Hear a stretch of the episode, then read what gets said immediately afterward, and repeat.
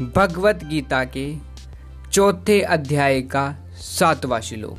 क्या कहते हैं भगवान श्री कृष्ण यदा यदा ही धर्मस्य गलानि भवति भारत, अभ्युत्थानम अधर्मस्य तदात्मानं सृजामि अहम।